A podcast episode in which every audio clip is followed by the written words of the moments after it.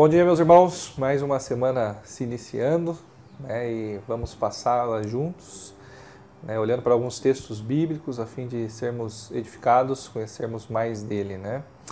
Ah, essa semana eu queria que nós nos dirigíssemos aí pelo tema A Verdade Falsificada, o nome dessa série, né, olhando para alguns textos da Bíblia, onde nos é enfatizado né, a, a importância de conhecermos bem a palavra de Deus, a fim de que é, a gente não venha cair né, em falsificações do Evangelho. Né? E num mundo ah, acostumado com o cristianismo, né, muitos se valem da fé cristã para nos ofertar, nos oferecer um evangelho estranho à palavra de Deus.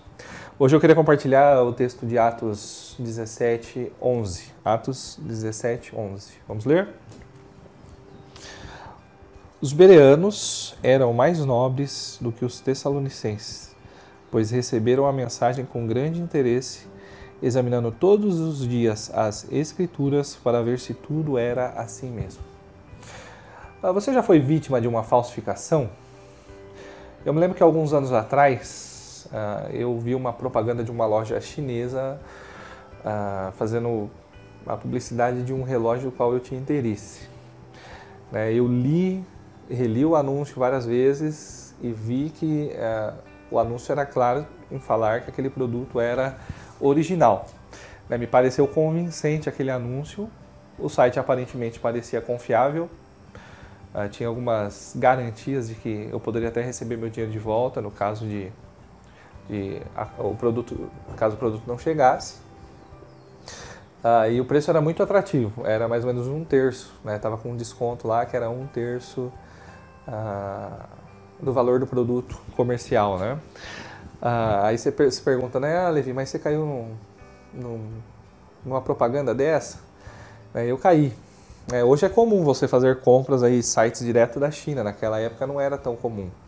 Estava é, começando a surgir esses sites, né, para que a gente pudesse comprar direto produtos de lá.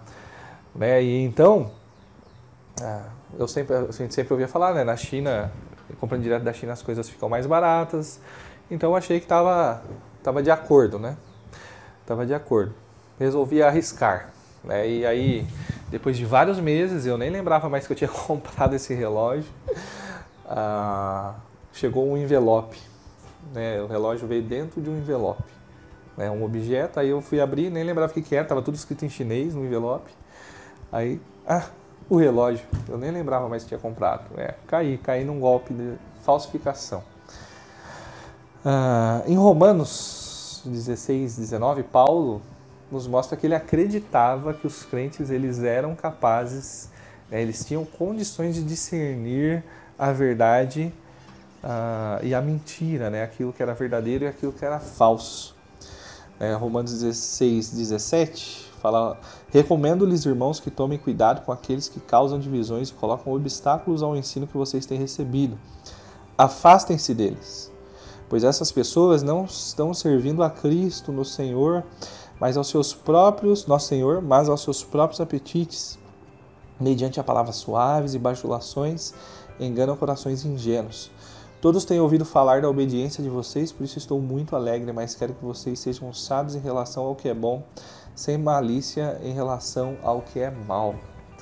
Né? Paulo faz um alerta né, para aqueles pregadores que a gente ouve, né? e aí você vai ver o conteúdo é raso, ele é cheio de bajulação, e você vê que no fundo, no fundo, uh, ele está pregando com interesses alheios à palavra. Uh, a instrução do apóstolo é clara, né? Afastem-se deles.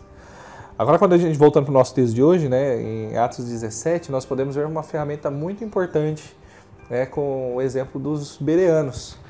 Né, eles ouviam a mensagem, ah, mas todos os dias eles estavam dando atenção à própria palavra, lendo, relendo, para ver se tudo o que ouviam estava de acordo com o que a palavra dizia.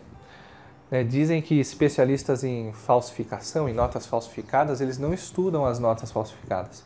Né? Eles estudam muito bem a nota verdadeira, porque conhecendo bem a nota verdadeira, ao se deparar com uma falsificação, ele é capaz de reconhecer né? então essa nota falsificada.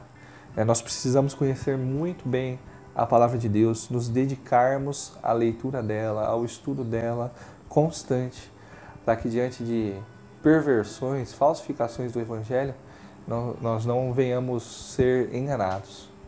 É, a Bíblia é nosso firme fundamento. Quando a gente olha Salmo 119, 160, fala que a essência, a, a, a essência da palavra é a verdade. Né?